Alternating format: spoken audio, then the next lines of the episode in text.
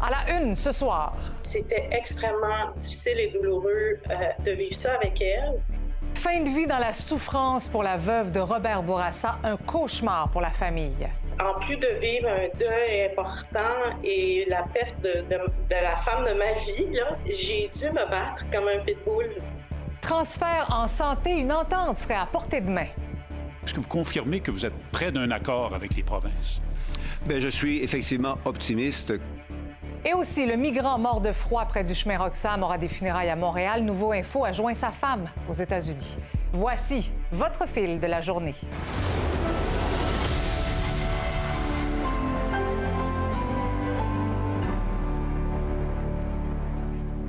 Bonsoir. Mourir dans l'indignité. C'est ce qui est arrivé à la veuve de l'ex-premier ministre Robert Bourassa, André Simard. Une histoire aussi triste que choquante. Elle s'est fait refuser des soins palliatifs durant trois jours à l'hôpital Sainte-Marie alors qu'elle souffrait terriblement. Québec présente ses excuses aux proches de la famille Bourassa et promet que les pratiques seront revues. Je me suis entretenue un petit peu plus tôt avec la fille d'André Simard. Michel Bourassa, bonsoir. Bonsoir. D'abord, toutes nos condoléances. Votre mère a été privée de soins palliatifs, la sédation continue qui est prévue normalement pour les patients en fin de vie. L'accès à ce type de service-là est pourtant un droit garanti dans une loi. Racontez-nous ce qui s'est passé. Euh, écoutez, moi d'abord, je savais pas qu'elle n'avait pas le droit à ces soins-là, parce que dans ma tête, pour avoir accompagné au moins trois personnes jusqu'en fin de vie, à partir du moment où on est en fin de vie, euh, le, patient ainsi que sa famille a le droit à euh, des soins palliatifs de sédation continue. Donc, ce que je savais pas, c'est que euh, étant donné qu'elle n'était pas aux soins palliatifs en tant que telle parce qu'elle avait attrapé la COVID par-dessus sa condition à l'hôpital euh, St. Mary's. Elle n'a euh, pas pu aller au département de soins palliatifs. Et ce que j'ai compris en, faisant mes recherches avec le temps, c'est qu'elle elle n'avait donc pas droit à ces soins-là qui sont dans la loi des soins requis si c'est ce que la famille veut et c'est un droit. Mhm. Donc, euh, ce que ça a fait, c'est que nous, on s'est retrouvés avec une, euh, ma mère qui était vraiment en détresse, là, et on avait beau demander et redemander, euh, c'était impossible d'avoir un protocole de sédation continue. On n'a eu qu'un protocole de sédation sur demande. ce qui est particulier parce que dans les faits, bon, nous, on a veillé maman jour et nuit, j'étais là. Euh, s'il n'y avait pas eu quelqu'un à ses côtés, ça veut dire qu'elle aurait souffert dans son lit, tout simplement. C'est épouvantable de voir sa mère comme ça souffrir. Quel sentiment vous a habité pendant ces trois jours-là? Un sentiment d'impuissance extraordinaire, mais surtout que connaissant maman qui a toujours dit on ne fait pas souffrir les animaux, alors pourquoi on ferait souffrir les humains? Je savais très bien qu'elle ne voulait pas d'acharnement, qu'elle voulait la sédation continue, puis que quand c'est fini, c'est fini. Euh, C'était extrêmement difficile et douloureux euh, de vivre ça avec elle. Et ce que ça a fait aussi, c'est que ça a créé euh, des tensions extraordinaires avec l'équipe soignante mm-hmm. qui ne respectait pas nos volontés. Alors, euh, en plus de vivre un deuil important et la perte de, la femme de ma vie, l'amour de ma vie, euh, j'ai dû me battre comme un pitbull, ce qui était pas, ce qui est pas dans ma nature, mais à un moment donné, tu viens que mm-hmm. c'est assez, c'est insoutenable. Votre père est le fondateur de l'assurance maladie des soins pour tous. On est en 2023. Notre système de santé est loin de ce qu'aurait souhaité Robert Bourassa, n'est-ce pas? Oui, effectivement, papa était un grand défenseur des droits de la personne, euh, des droits fondamentaux. Euh, euh, lui, pour lui, tous les humains étaient égaux devant la loi et, tout, à, leur naissance jusqu'à leur mort et, et, dans les soins. S'il a fait l'assurance maladie, c'est qu'il voulait apporter un cadre euh, de, de, de, soins dans la dignité et dans le respect de l'individu en fonction de, de, ce que l'individu a besoin et désire. Le ministre de la Santé vous a personnellement téléphoné au cours des dernières heures. Qu'est-ce qu'il vous a dit? Il a été extraordinaire. Euh, j'ai beaucoup apprécié son appel. Il s'est excusé. Il s'est excusé, mais j'ai dit, c'est pas à vous à vous excuser. C'est l'important ici, c'est d'apprendre et de, de changer les pratiques et de les arrimer euh, aux valeurs de la loi parce que j'ai été privée, ma mère a été privée de ses droits. Donc, j'ai dit à partir de maintenant, j'ai dit s'assurer que les protocoles soient les mêmes, que ce soit au palliatif ou euh, à l'extérieur des soins palliatifs. Parce que dans les faits, ça crée comme une dualité. C'est les gens qui ont un cancer, eux ont droit au palliatif, puis les autres qui sont ailleurs dans l'hôpital n'ont pas les mêmes soins, les familles n'ont pas de soutien. Euh, donc, euh, à quelque part, il y a quelque chose qui ne marche pas là-dedans. Donc, il a été extrêmement gentil. Il m'a dit, moi, je veux avoir de l'humanité dans mes hôpitaux et c'est exactement ce que j'ai ressenti. Oui, c'est ce qu'on souhaite tous, en espérant que ça vous apaise au moins de savoir aussi que les protocoles seront éventuellement revus. Michel Bourassa, merci beaucoup d'avoir été avec nous ce soir. Merci à vous. Et j'espère vraiment que ça va apporter quelque chose pour les gens qui, euh, qui sont euh, en fin de vie. Merci. Dans la suite des choses. Merci. Maintenant, tout indique que les négociations sur les transferts en santé pourraient déboucher sur une entente à long terme. En tout cas, il y a de l'optimisme dans l'air. J'en discute tout de suite avec notre collaborateur, le journaliste Chris Nardi, qui se trouve à Ottawa. Bonsoir, Chris. Bonsoir, Maxime. Donc, il y a à peine un mois, là, on était loin d'une entente entre le fédéral et les provinces. Comment expliquer ce revirement de situation dans les négociations? C'est une bonne question, Marie-Christine. On se l'est tous posé comme journaliste ce matin lors du point de presse avec le ministre de la Santé, Jean-Yves Duclos. Euh, et on ne l'explique pas exactement, mais ce qu'on sait, c'est que le ton a changé dramatiquement depuis le mois dernier, où on se rappelle, les provinces et le fédéral étaient essentiellement à couteau tiré dans ce débat-là. Donc, on se rappelle, les provinces exigent que le fédéral augmente considérablement sa part dans les transferts en santé pour payer jusqu'à 35 des coûts en santé de chaque province. Et le fédéral, lui, ben, il dit on veut vous payer ce qu'on veut, mais on veut des conditions. C'est un mot interdit quand même chez les, dans les provinces, Marie-Christine. Euh, ils veulent qu'on augmente les, les, soins en santé, de, l'accès aux médecins de famille, l'accès aux chirurgies, la santé mentale, les soins en santé longue durée et surtout, et c'est la condition sine qua non du fédéral, l'amélioration des transferts de données entre les provinces et le fédéral pour améliorer l'accès aux données à travers le pays.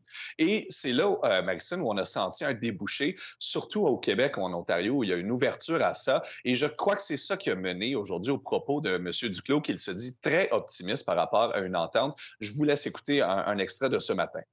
Je suis effectivement optimiste, tout comme le premier ministre l'a aussi dit euh, plus tôt euh, cette semaine, parce qu'il y a eu oui, un changement de ton, mais certainement aussi un changement de direction au cours des dernières semaines. Euh, je crois que euh, tout le monde maintenant s'entend, y compris euh, les premiers ministres, que l'on doit travailler pour les résultats qui sont importants pour les travailleurs et pour les patients. Mais pourquoi le fédéral tient à une entente d'une durée de 10 ans? Bien, je crois, Maristine, que le but, c'est vraiment qu'on ne soit pas en train de relancer ce débat-là sur le financement à chaque cycle électoral. Donc, c'était aussi une nouveauté qu'on a appris aujourd'hui, qu'on voulait vraiment que cette entente-là soit, ce qu'on dit, de longue durée. Et c'est vrai que ça profiterait autant au fédéral qu'aux provinces. Les provinces sauraient quel genre de financement auquel s'attendre, alors que plusieurs s'embarquent dans des réformes mm-hmm. majeures post-COVID dans le système de la santé. Et le fédéral, lui, ben, dans un sens, il s'achète la paix ce sont toujours des discussions assez ben difficiles, acrimonieuses parfois. les provinces en veulent toujours plus. Le fédéral veut toujours avoir ses conditions. Alors, si on s'achète sa paix, on s'assure une pérennité du financement du côté des provinces. Bien, c'est pas mal intéressant pour tout le monde. C'est sûr que ça rend la tâche un peu plus difficile, mais comme on le voit, il y a de l'optimisme, peut-être même une bonne annonce dans les prochaines semaines. Ben, tant mieux, tant mieux. Euh, pendant ce temps-là, euh, M. Duclos a fait aussi le point sur euh, la COVID au pays. C'est quoi l'état de la situation? Bien, ce qu'on sait, c'est qu'il n'y a pas cet énorme pic record qu'on a eu avec Omicron l'hiver dernier. La situation semble relativement stable. Mais malgré tout, euh, on a entendu surtout de la bouche de la médecin en chef, Dr. Theresa Tam, qu'il n'y a pas assez de Canadiens qui ont reçu leur deuxième ou même leur première dose de rappel. On les exhorte à le faire, surtout les nouvelles doses bivalentes qui agissent mieux contre le variant Omicron. On veut justement prévenir une nouvelle vague de ce, de ce variant qui a fait des ravages, on s'en rappellera l'an dernier, et pourrait toujours continuer à le faire. On sait aussi, par exemple, et ça c'est consolant, c'est qu'il n'y a pas eu d'augmentation dans la gravité des cas de COVID. On ne voit pas hmm. plus de cas de décès dans les hôpitaux et tout ça. Alors, on, on, est, on, semble voir une stabilisation dans la, la, gravité euh, du virus et les médecins espèrent, mais ne peuvent pas tout de suite conclure que ça reste comme ça. Oui, puis il y a de bonnes nouvelles également concernant l'approvisionnement des médicaments euh, pour enfants. Heureusement, ça aussi, c'est une bonne nouvelle. Chris Nardi, merci beaucoup d'avoir été avec nous ce soir. C'est toujours un plaisir. Merci beaucoup à toi. À bientôt. On va rester au fédéral parce qu'il y a de nouveaux sondages qui montrent les conservateurs en avance. Phil J. Fournier qui est avec nous ce soir. Bonsoir, marie Créateur du site Québec 125. Non, où, quand, comment, pourquoi? Explique-nous d'abord les conservateurs qui ont toujours leurs appuis dans l'ouest du pays. En effet. Donc, on regarde les derniers chiffres de Nanos Research. Il y a aussi un sondage de Abacus Data. Deux sondages coup sur coup cette semaine. Mhm. Les premiers chiffres de 2023. Et ça nous indique une avance pour les conservateurs. Donc, regardez, ici, on a Nanos Research, 36% pour les conservateurs, 28% pour les libéraux, donc sous la barre des 30% Et si on regarde les chiffres de Abacus Data, on voit 35 pour les conservateurs, 31 pour les libéraux. Donc, il y a un écart qui s'est creusé au cours du temps des fêtes. Et donc, les conservateurs, vous avez dit, euh, Marie-Christine, dans l'ouest du pays, bien, on regarde les chiffres en Ontario, nos voisins d'Ontario, ça a bougé un peu aussi. Et donc, les, conservateurs pourraient faire des gains aux dépens des libéraux en Ontario. Mais là, ici, comment ça se passe? Parce qu'on a vu Pierre Poilievre venir faire une petite tournée en mode séduction ici, euh, dans la province? On peut comprendre pourquoi si on regarde les chiffres. On regarde Abacus Data au Québec. On voit les chiffres. Ça ressemble énormément aux résultats de l'élection de 2021. Le Parti libéral, le, Bloc québécois qui se bataille à la première place et on voit les conservateurs loin en troisième place. Pour améliorer ses chances de devenir premier ministre du Canada, Pierre Poilievre doit absolument améliorer ses chiffres au Québec. Et 17% ce n'est pas suffisant pour faire des gains. Donc, on, je crois qu'on va voir M. Poilievre régulièrement au Québec au cours de la prochaine année. On a vu également cette semaine euh, Justin Trudeau qui était également ici euh, dans la province. Comment ça va chez les libéraux? On note une petite baisse. Une petite baisse, en effet. Et, en fait, le Parti libéral s'est contenté d'avoir des chiffres forts dans l'Atlantique, au Québec et en Ontario, quelques centres urbains, Winnipeg, Vancouver, pour lors des deux dernières élections. Cependant, on rappelle que c'est les conservateurs qui ont gagné le vote populaire au mhm. Canada lors des deux dernières élections. Et donc, un vote efficace, c'est un couteau à double tranchant. Si les libéraux perdent un peu de terrain, ils pourraient perdre beaucoup de sièges dans une élection générale. Mais ça aurait l'air de quoi, là, en termes de sièges, tout ça? La grande question. Évidemment, il n'y a pas d'élection présentement, mais on regarde les chiffres et on les transpose sur un modèle et on voit que présentement, Pierre Poilievre obtiendrait le plus grand nombre de sièges mais il n'aurait pas encore le seuil pour la majorité. Mais, c'est quoi le seuil? Le seuil de la majorité, c'est 170 sièges. En termes de vote, il faudrait qu'il s'approche plus de 39 à 40 je vous rappelle, je te rappelle, ça prend 40% pour obtenir un, ben, gouvernement majoritaire au Canada. Euh, Justin Trudeau avait eu 39% en 2015. Et dis-moi, dans ta boule de cristal, les élections, tu les vois quand, toi? En regardant ces chiffres, je ne vois pas pourquoi ni le NPD ni le Parti libéral voudraient tomber en élection au cours de la prochaine année. Donc, euh, misons peut-être sur 2024. Bon, ben, prépare tes tableaux pour 2024. On va se revoir là. Merci, Phil. Merci, Marie-Christine. Le 4 janvier dernier, un migrant est mort de froid alors qu'il essaie de retrouver sa famille aux États-Unis. Un passeur l'a amené au chemin Roxham, rappelez-vous, mais l'homme s'est perdu par la suite dans le bois. Le comité d'action des personnes sans statut organise une collecte de fonds et ses funérailles. C'est un baume pour sa femme, avec qui ma collègue Anaïs a pu s'entretenir. Vous avez peut-être entendu parler de Fridinel Richard. C'est un demandeur d'asile d'origine haïtienne, âgé de 44 ans, qui est mort de froid en tentant de traverser la frontière canadienne vers les États-Unis. Il laisse dans le deuil son épouse et deux enfants, un bambin de 19 mois et un jeune de 11 ans. Ces enfants ne savent pas encore qu'il est décédé. Ici, à Montréal, il y a un groupe qui s'organise pour organiser ces funérailles qui auront lieu dimanche et qui organise aussi une collecte de fonds pour aider la famille. Madame est partie avant lui. Monsieur a décidé d'aller rejoindre sa famille à Noël et de perdre la vie comme ça alors qu'il cherchait une nouvelle vie. Je pense qu'on a une responsabilité. C'est pas acceptable. Et donc, vous avez décidé de vous impliquer parce que Madame, elle est aux États-Unis. Qu'est-ce que vous faites euh, en ce moment? Euh, Madame m'a euh, mandaté et c'est moi aussi qui ai pris la charge de gérer les funérailles. On va incinérer euh, il y aura une crémation parce que ça aurait coûté trop cher d'envoyer de, le corps aux États-Unis. Et c'est moi personnellement qui ira porter euh, les cendres à madame. Euh, on voyait mal d'envoyer les cendres par DHL ou bien par FedEx non, c'est inacceptable. C'est un humain. On sait que M. Richard a eu recours à un passeur. Comment ça se passe en ce moment? C'est des gens, malheureusement, qui font... C'est une business qui utilisent cette précarité. Alors, dans le cas de monsieur, euh, le pasteur a été rencontré On sait maintenant que Frédinel Richard a appelé son épouse alors qu'il ne retrouvait plus son chemin dans l'épaisse forêt où il s'est perdu. Ses derniers mots auraient été Je sens que je meurs, je t'aime. On a rejoint son épouse au téléphone. Elle est en Floride. On va appeler. Oui, Madame Gwenda. Allô, Gwenda, qui joignait Comment vous vous préparez là, au, au, euh, aux funérailles de dimanche? Alors, elle dit qu'elle vit beaucoup de euh, souffrance et que pour les funérailles, elle sera à distance pour voir, euh, voir euh, en vidéoconférence.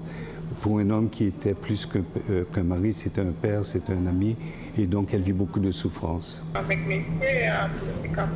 Donc ce qu'elle dit finalement, c'est qu'elle souhaite qu'il y aura une continuité dans l'enquête, parce que c'est, selon elle, ce passeur-là qui a fait que son mari est décédé, parce qu'à l'endroit qu'il a été amené, c'était pas l'endroit qu'il aurait dû passer. La situation de M. Richard, est, est-ce qu'elle est unique? Est-ce que vous, vous entendez beaucoup de gens euh, qui sont demandeurs d'asile qui viennent au Canada, sont déçus et souhaitent retourner aux États-Unis? C'est loin d'être unique. C'est beaucoup plus qu'on le pense. Parce que ces gens-là passent inaperçus.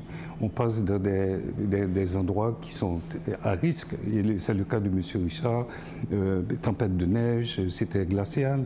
Des gens que je côtoie, que j'aide. euh, il y a au moins une dizaine que je sais qui sont retournés. C'est seulement une fois aux États-Unis qu'ils me font savoir qu'ils y sont. 2023 sera une année de renouvellement de conventions collectives pour les syndicats du secteur public. Les employés du réseau de l'éducation ont déjà commencé leurs négociations avec le gouvernement Legault et ils souhaitent signer une nouvelle entente rapidement. Le résumé de Simon Bourassa. Augmenter les heures, augmenter le temps de concertation avec l'ensemble du réseau. Il y a des dizaines de travailleurs du secteur de l'éducation qui sont venus appuyer leurs négociateurs syndicaux à l'occasion de cette première ronde de négociations en vue du renouvellement de leur convention collective.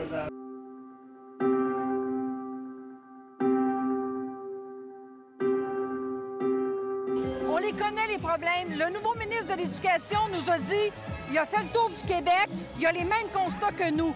Moi, je pense sincèrement qu'étant donné qu'on a les mêmes constats, qu'on pense les mêmes choses, il faut être positif. Et j'ai le goût de dire que si on s'assoit rapidement pour négocier, on va trouver des solutions rapidement. Il ne faut pas vivre des rentrées scolaires comme on a vécu cette année avec des pénuries de 600, 700 enseignants. Il faut donner le goût aux gens de revenir en éducation et ça, c'est par une négociation rapide qu'on pourra le faire.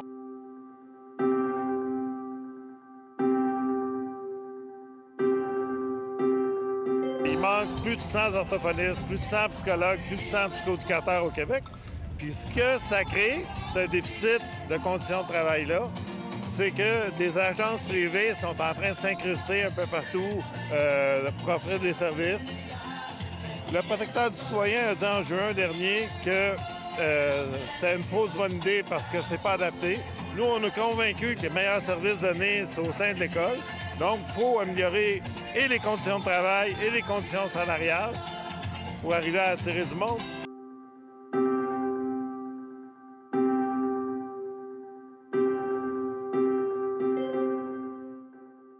Les membres qu'on représente, c'est 70% de précarité. Donc, c'est des gens... Que veut dire précarité? Quand on parle de précarité d'emploi, on parle des gens qui font moins de 25 heures par semaine.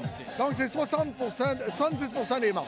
Nous, ce qu'on revendique, c'est clair, c'est beaucoup plus de temps, de temps de préparation, de concertation avec toute l'équipe école, avec toute la... euh, de, de préparer des coordinations, s'assurer qu'on est capable de répondre aux différents besoins, parce que euh, le personnel de soutien scolaire gravite dans l'école, mais autour de l'école. Et euh, vous, savez, il y a toute la pénurie de main-d'œuvre. Je fais le lien avec ça parce que 70% de précarité, des gens qui ne font pas beaucoup d'heures, ben nous, ce qu'on dit, c'est que augmentons, bonifions les heures pour être capable de donner un meilleur service. On va maintenant du ministre de la Justice, Simon Jolin Barrette, et la juge en chef de la Cour du Québec, Lucie Rondeau, qui font appel à un facilitateur. Tout ça dans le but de trouver une entente sur les horaires de travail des juges. C'est Jacques Chamberlain qui va jouer ce rôle-là. Euh, il va les aider finalement à trouver des solutions communes. La réforme implantée par la juge en chef est au cœur du litige. Elle prévoit que les juges siégeront un jour sur deux plutôt que deux jours sur trois parce que les causes sont de plus en plus complexes. La juge en chef réclame aussi la nomination de 41 juges pour accélérer la cadence, ce que Québec refuse. Le Canada veut faire sa part pour aider des entreprises privées à se rendre dans l'espace. Les détails au retour.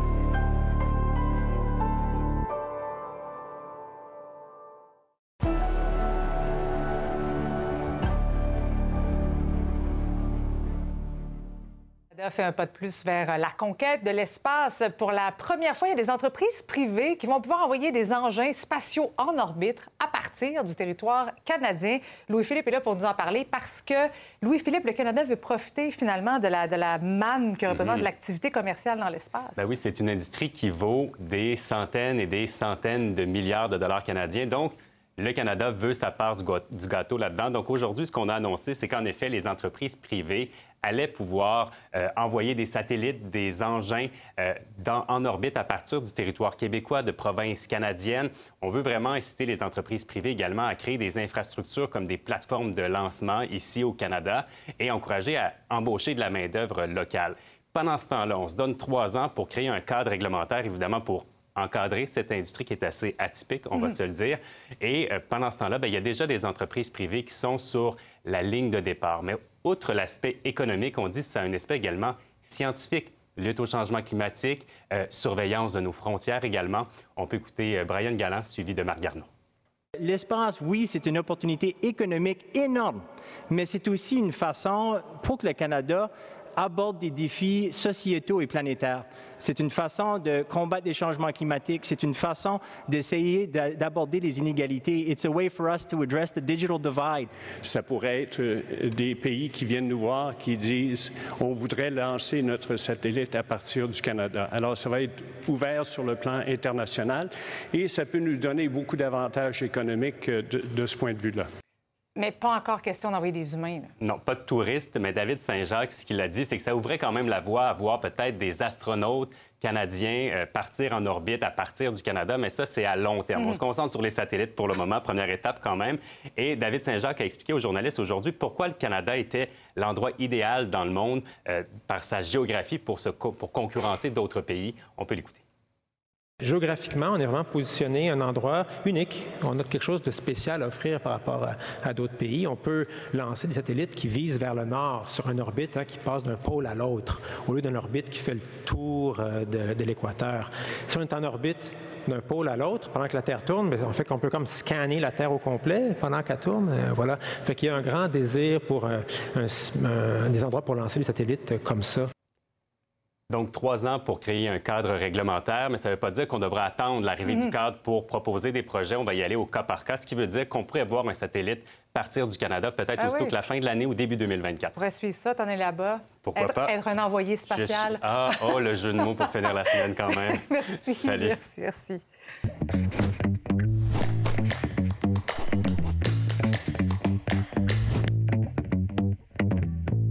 Salut Yves. Salut Marie-Christine. On va revenir sur euh, ce qu'a vécu la veuve de Robert Bourassa. On est Yves en 2023 et c'est ainsi qu'on traite des personnes mourantes. À quel point l'application d'un protocole peut être aussi absurde, inadmissible? Ben, c'est ça qui est. C'est ça qui est révoltant là-dedans. C'était difficile déjà à lire ce matin dans, mm-hmm. cette lettre voyait à la presse. Et c'était encore plus difficile de l'entendre. Alors, j'ose à peine imaginer ce que c'était d'être là pendant trois jours à voir sa mère qui souffre. Puis, tu sais, Marie-Christine, on comprend tous qu'il y en a des protocoles. Bien sûr, ça ne s'improvise pas des soins dans un hôpital.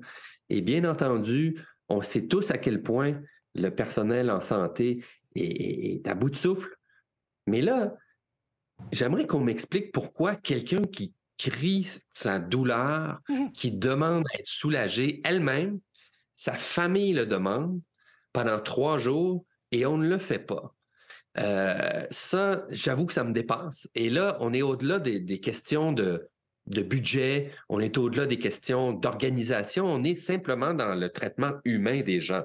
Alors, qu'est-ce qui justifie ça?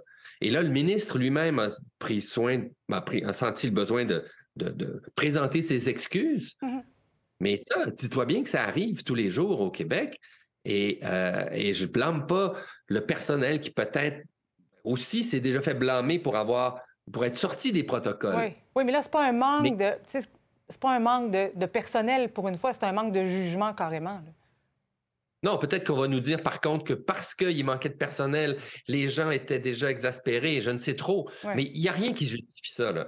Parce que pourquoi il faut supplier les- le, le personnel médical pour avoir un soulagement temporaire, partiel, et ensuite, pourquoi c'est refusé parce que tu n'es pas dans la catégorie soins palliatifs, alors que la personne est en train de mourir et donc elle a besoin de soins de fin de vie?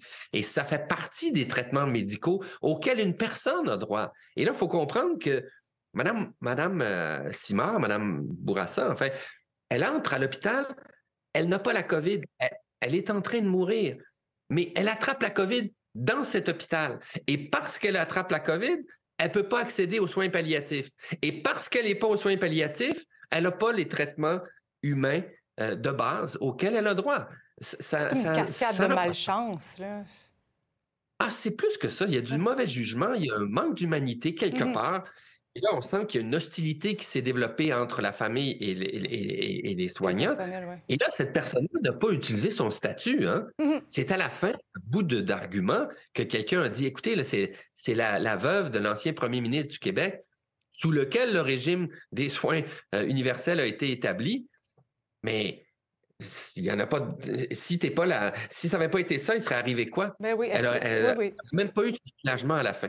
Non, non, c'est- vraiment euh, tragique. Je suis bien, je suis bien heureuse d'avoir pu m'entretenir avec euh, sa fille parce que pour elle, c'est important que ça soit publicisé, c'est important que, que ça se sache pour éviter qu'une situation comme ça ne, ne se reproduise. Oui, elle parle, elle Oui. parle au nom de tous les Mhm. Québécois. Yves, merci beaucoup. À lundi. Bon week-end. Merci. Une nouvelle vous fait réagir. Vous avez une histoire à nous partager, un sujet d'enquête peut-être à nous transmettre. Je vous invite à nous écrire à l'adresse courriel suivante manouvelle à commercial. C'est l'heure de retrouver notre animatrice des bulletins locaux. Bonsoir, Lisa Marie. Bonsoir, Marie-Christine. Alors, c'est la semaine Un Québec sans tabac qui se termine. Il y a encore beaucoup de gens qui combattent cette dépendance, il faut le dire. Oui. Malgré les risques bien connus hein, liés à la cigarette fumée, c'est une dépendance de laquelle il n'est pas facile de se défaire, on va se le dire. Euh, ma collègue Alexandra Paré qui en a discuté avec plusieurs personnes, dont un jeune papa qui a fumé pendant une vingtaine d'années jusqu'à deux paquets par jour. Il a réussi à se défaire de sa dépendance en mai dernier. Il explique que le déclic pour lui s'est fait à la naissance de sa fille, mais malgré tout, ça lui a pris six ans avant de réussir. On écoute un extrait du reportage. Ça aura pris six fois pour parvenir à mon objectif. L'erreur de dire, je vais juste, juste une cigarette, une cigarette. Non, non, non, non, c'est l'erreur à ne pas faire. Là, là, je l'ai fait, j'y suis arrivé cold turkey, comme on dit, là, sans aucune aide, là. Puis à date, j'ai pas envie de tuer personne. Bon, Ça se peut. heureusement. Pendant ce temps-là, par exemple, il y a le vapotage hein, qui gagne Ben du oui, terrain, chez les euh, notamment.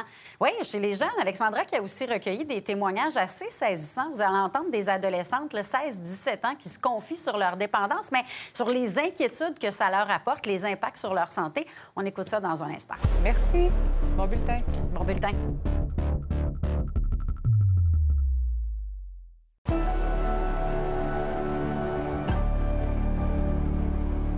Le 78e Salon de l'auto s'est ouvert aujourd'hui au Palais des Congrès à Montréal. Encore une fois, les véhicules électriques auront la cote. On en compte actuellement plus de 180 000 sur nos routes et ça ne fait qu'augmenter. Mais est-ce qu'on a suffisamment de bornes de recharge pour répondre à cette demande de plus en plus grande? Emmanuel Leroux-Néga a posé la question à des experts. C'était une aventure il y a quelques années, d'avoir une voiture électrique. Là, tu recules il y a 4-5 ans. Mais les choses évoluent tellement vite. Il s'installe des bornes de recharge à un rythme accéléré. Là, il y en a une, par exemple, juste là, une borne électrique, elle Ouais. est libre. Est-ce qu'on a les infrastructures pour répondre à la demande actuelle? Euh, la réponse, c'est non. Euh, C'est-à-dire que ça va en prendre beaucoup plus. Pour le moment, 80 à 90% des recharges se font à la maison. Mais là, si on reste au troisième étage sur la rue Chabot et que tu n'as pas d'entrée de garage, là, c'est plus compliqué. Les gens se disent, bon, mais je stationne sur rue, où est-ce que je peux me recharger? Euh, Il y en a une ou deux sur ma rue, puis sont souvent prises, où il y a, des fois, il y a un camion qui est stationné juste devant qui ne l'utilise pas du tout. Donc, ça peut être frustrant, c'est un enjeu. Ça, c'est une de nos bornes de recharge de niveau 2, comme celle qu'on va trouver sur le bord des rues, par exemple, à Montréal. Très facile d'utilisation. Présentement, au Québec, pour le circuit électrique, on a plus de 3100 bornes de recharge, dont environ 730 bornes rapides.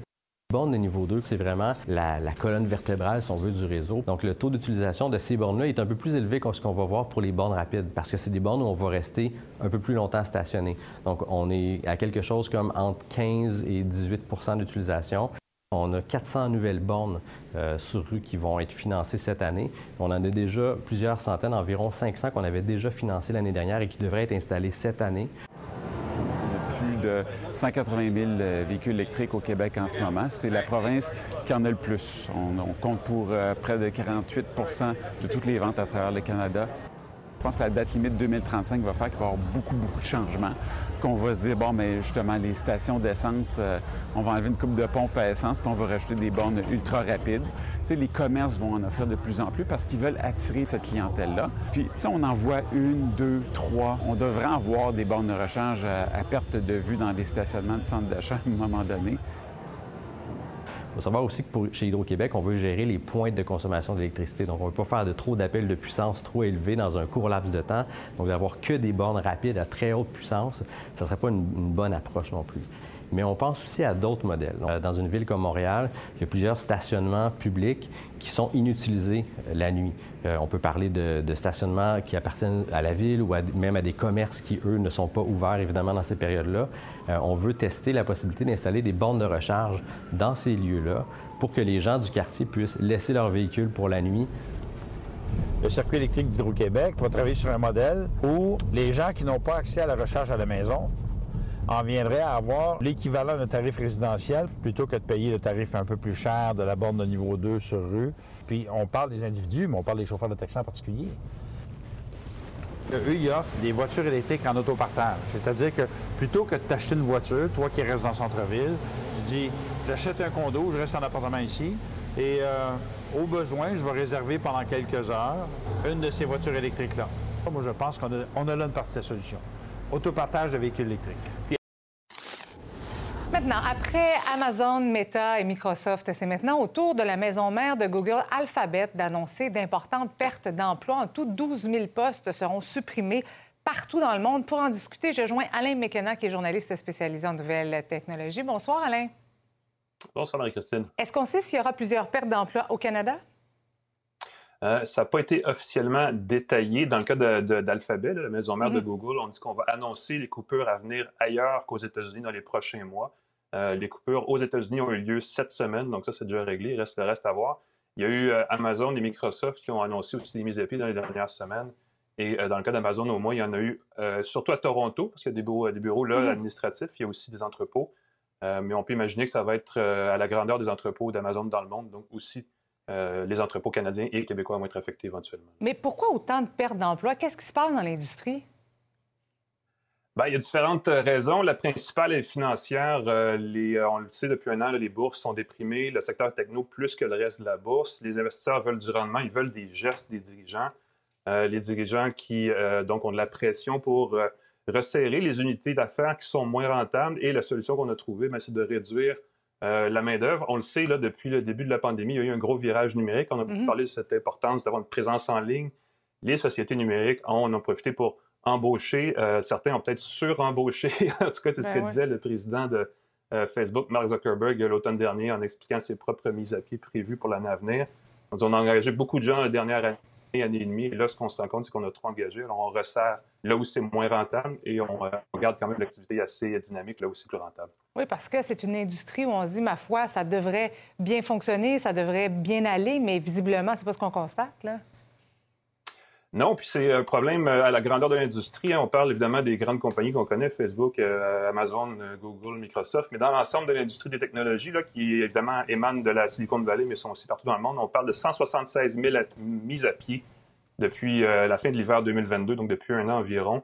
C'est quand même beaucoup. c'est quand même une entreprise qui a des millions d'employés, donc c'est relatif, mais c'est un courant qui est assez majeur et on parle de mises à pied partout, hein, pas seulement aux États-Unis. Ici, Lightspeed, euh, Shopify, entre hmm. autres, qui ont dû, mettre des, euh, ont dû mettre des gens à pied. Donc, c'est, ça quel... amène à la grandeur de l'industrie. Et c'est quel type de poste, précisément, là, qui est coupé en premier?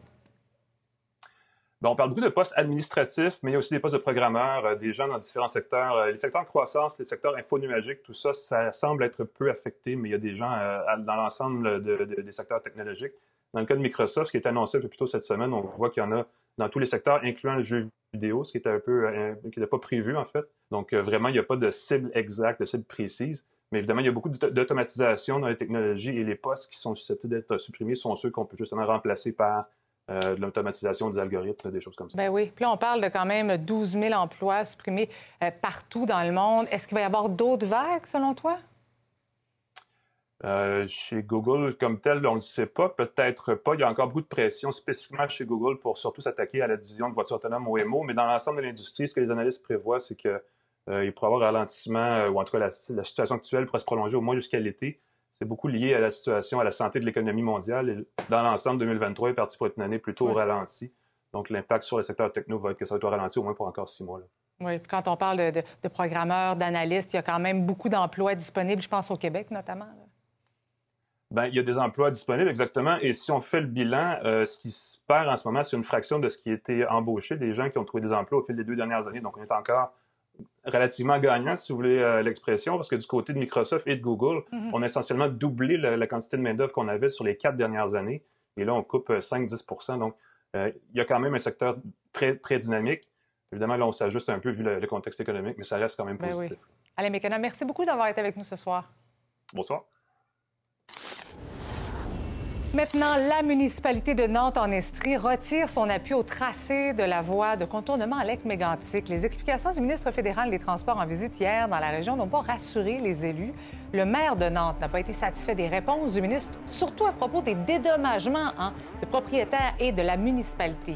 Le conseil municipal de Frontenac avait déjà retiré son appui au projet, donc le maire de Nantes explique pourquoi il a pris la même décision. Les réponses du ministre n'ont pas été satisfaisantes. Euh, au, sein du Conseil. Donc, euh, en soirée, on avait une séance extraordinaire pour euh, soit réitérer notre appui ou carrément enlever notre appui. Et euh, la décision du Conseil a été prise de retirer l'appui de la voie de contournement. C'est sûr que c'est un dossier qui est long, qui est, qui, qui est épineux pour une majorité de la population, qui ne fait pas l'unanimité. Donc, on attendait des réponses, surtout au niveau des milieux humides et puis euh, de la nappe phréatique, d'approvisionnement en eau potable hier. Et le ministre n'a pas pu être assez rassurant pour nous convaincre. On vous propose un menu d'hiver. Au retour, on s'en va au lac Saint-Jean pour la saison de motoneige et à Montréal où on vous présente un nouveau parc de planche à neige.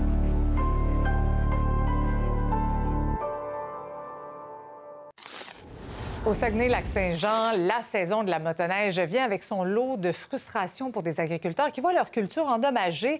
C'est que les motoneigistes ne respectent pas toujours les règles et sortent des sentiers balisés. Marc-Antoine Maillot.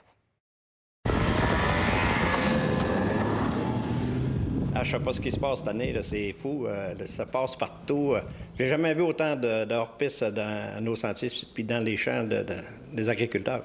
Le club de motoneigistes du Saguenay a plus de 500 km de pistes, ce qui enchante les touristes et fait également des retombées économiques pour la région. Le président du club est tout de même inquiet de perdre certains droits de passage. ici, on a une belle clôture qui dit au monde de rester dans le sentier. si tu peux voir en arrière, il y a des... Il y en a qui ont déjà passé. C'est un gros privilège qu'on a, a des agriculteurs de nous laisser passer sur les tailles. Euh, là, on va tout perdre avec ça. On, essaie de remédier, on fait notre effort, on met du, du cœur euh, dedans, on met des patrouilleurs, puis euh, on va faire plus que ça. les polices devraient en faire avec nous autres aussi.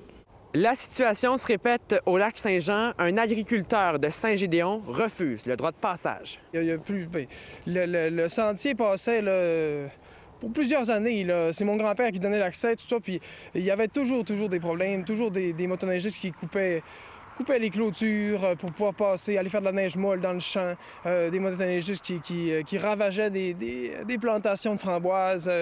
il y a toujours, toujours eu des débordements. Là, puis nous autres, on a fini par s'écœurer, on a refusé l'accès à la piste, puis ça a réglé nos problèmes. L'Union des producteurs agricoles demande aux usagers, aux motoneigistes, de circuler dans les sentiers balisés pour ne pas endommager les cultures des agriculteurs qui donnent le droit de passage. Je pense que les personnes sont plutôt inconscientes du dommage que ça cause quand on, ils quittent les, sentiers qui sont balisés. Euh, il y, a des dommages et aussi de la sécurité euh, qui n'est pas, qui est pas euh, exempte, qui n'est pas assurée. Si on pense à une prairie en foin ou quelque chose de genre, ça va créer une compaction. Puis la gelée, va descendre rapidement puis tuer, la- dans le fond, la plante qui est en dessous. Là. Les producteurs agricoles investissent des sommes très, très importantes, puis on a la chance d'avoir un bon couvert de neige qui protège la majorité de nos productions, dont, entre autres, les bleuetières, là, qui ont absolument besoin d'un couvert de neige.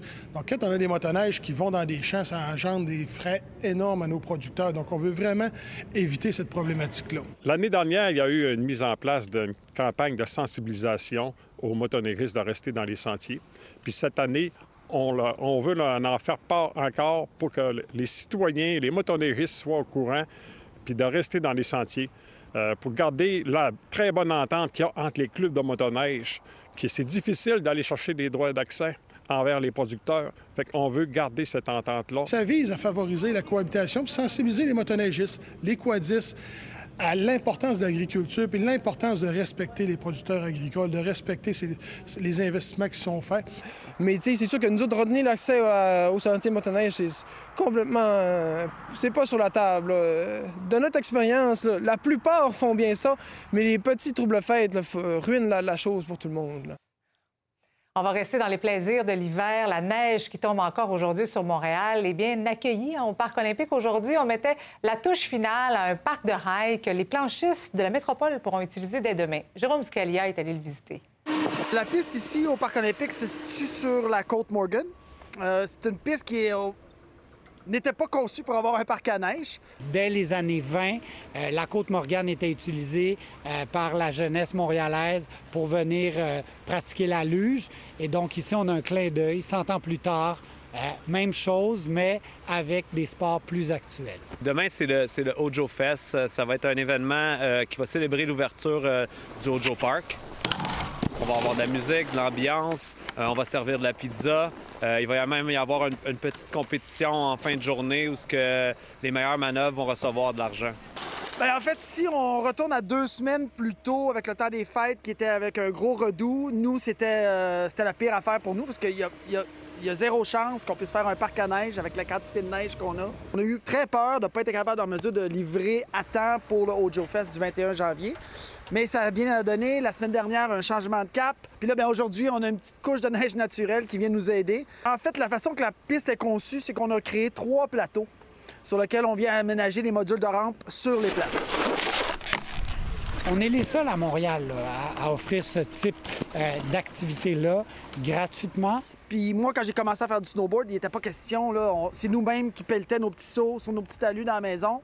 Mais là, aujourd'hui, vous voyez l'évolution. C'est que quelqu'un qui n'a pas une passe de saison, qui habite en ville, il peut venir ici le matin, faire 3-4 descentes avant d'aller travailler, puis il vient vraiment expérimenter le freestyle, puis s'améliorer. Donc, c'est vraiment magique. L'accessibilité, c'est c'est le nerf de la guerre. Les billets pour les deux concerts de Madonna se sont envolés en 1h15 aujourd'hui. Les places encore disponibles sont pour la plupart des billets de revente. Les fans de la chanteuse devront donc débourser une petite fortune. Un collègue de CTV News affirme avoir vu des places se vendre à 8 700 Madonna montera sur la scène du Centre Bell les 19 et 20 août. Elle offrira un spectacle qui réunira ses 40 ans de carrière.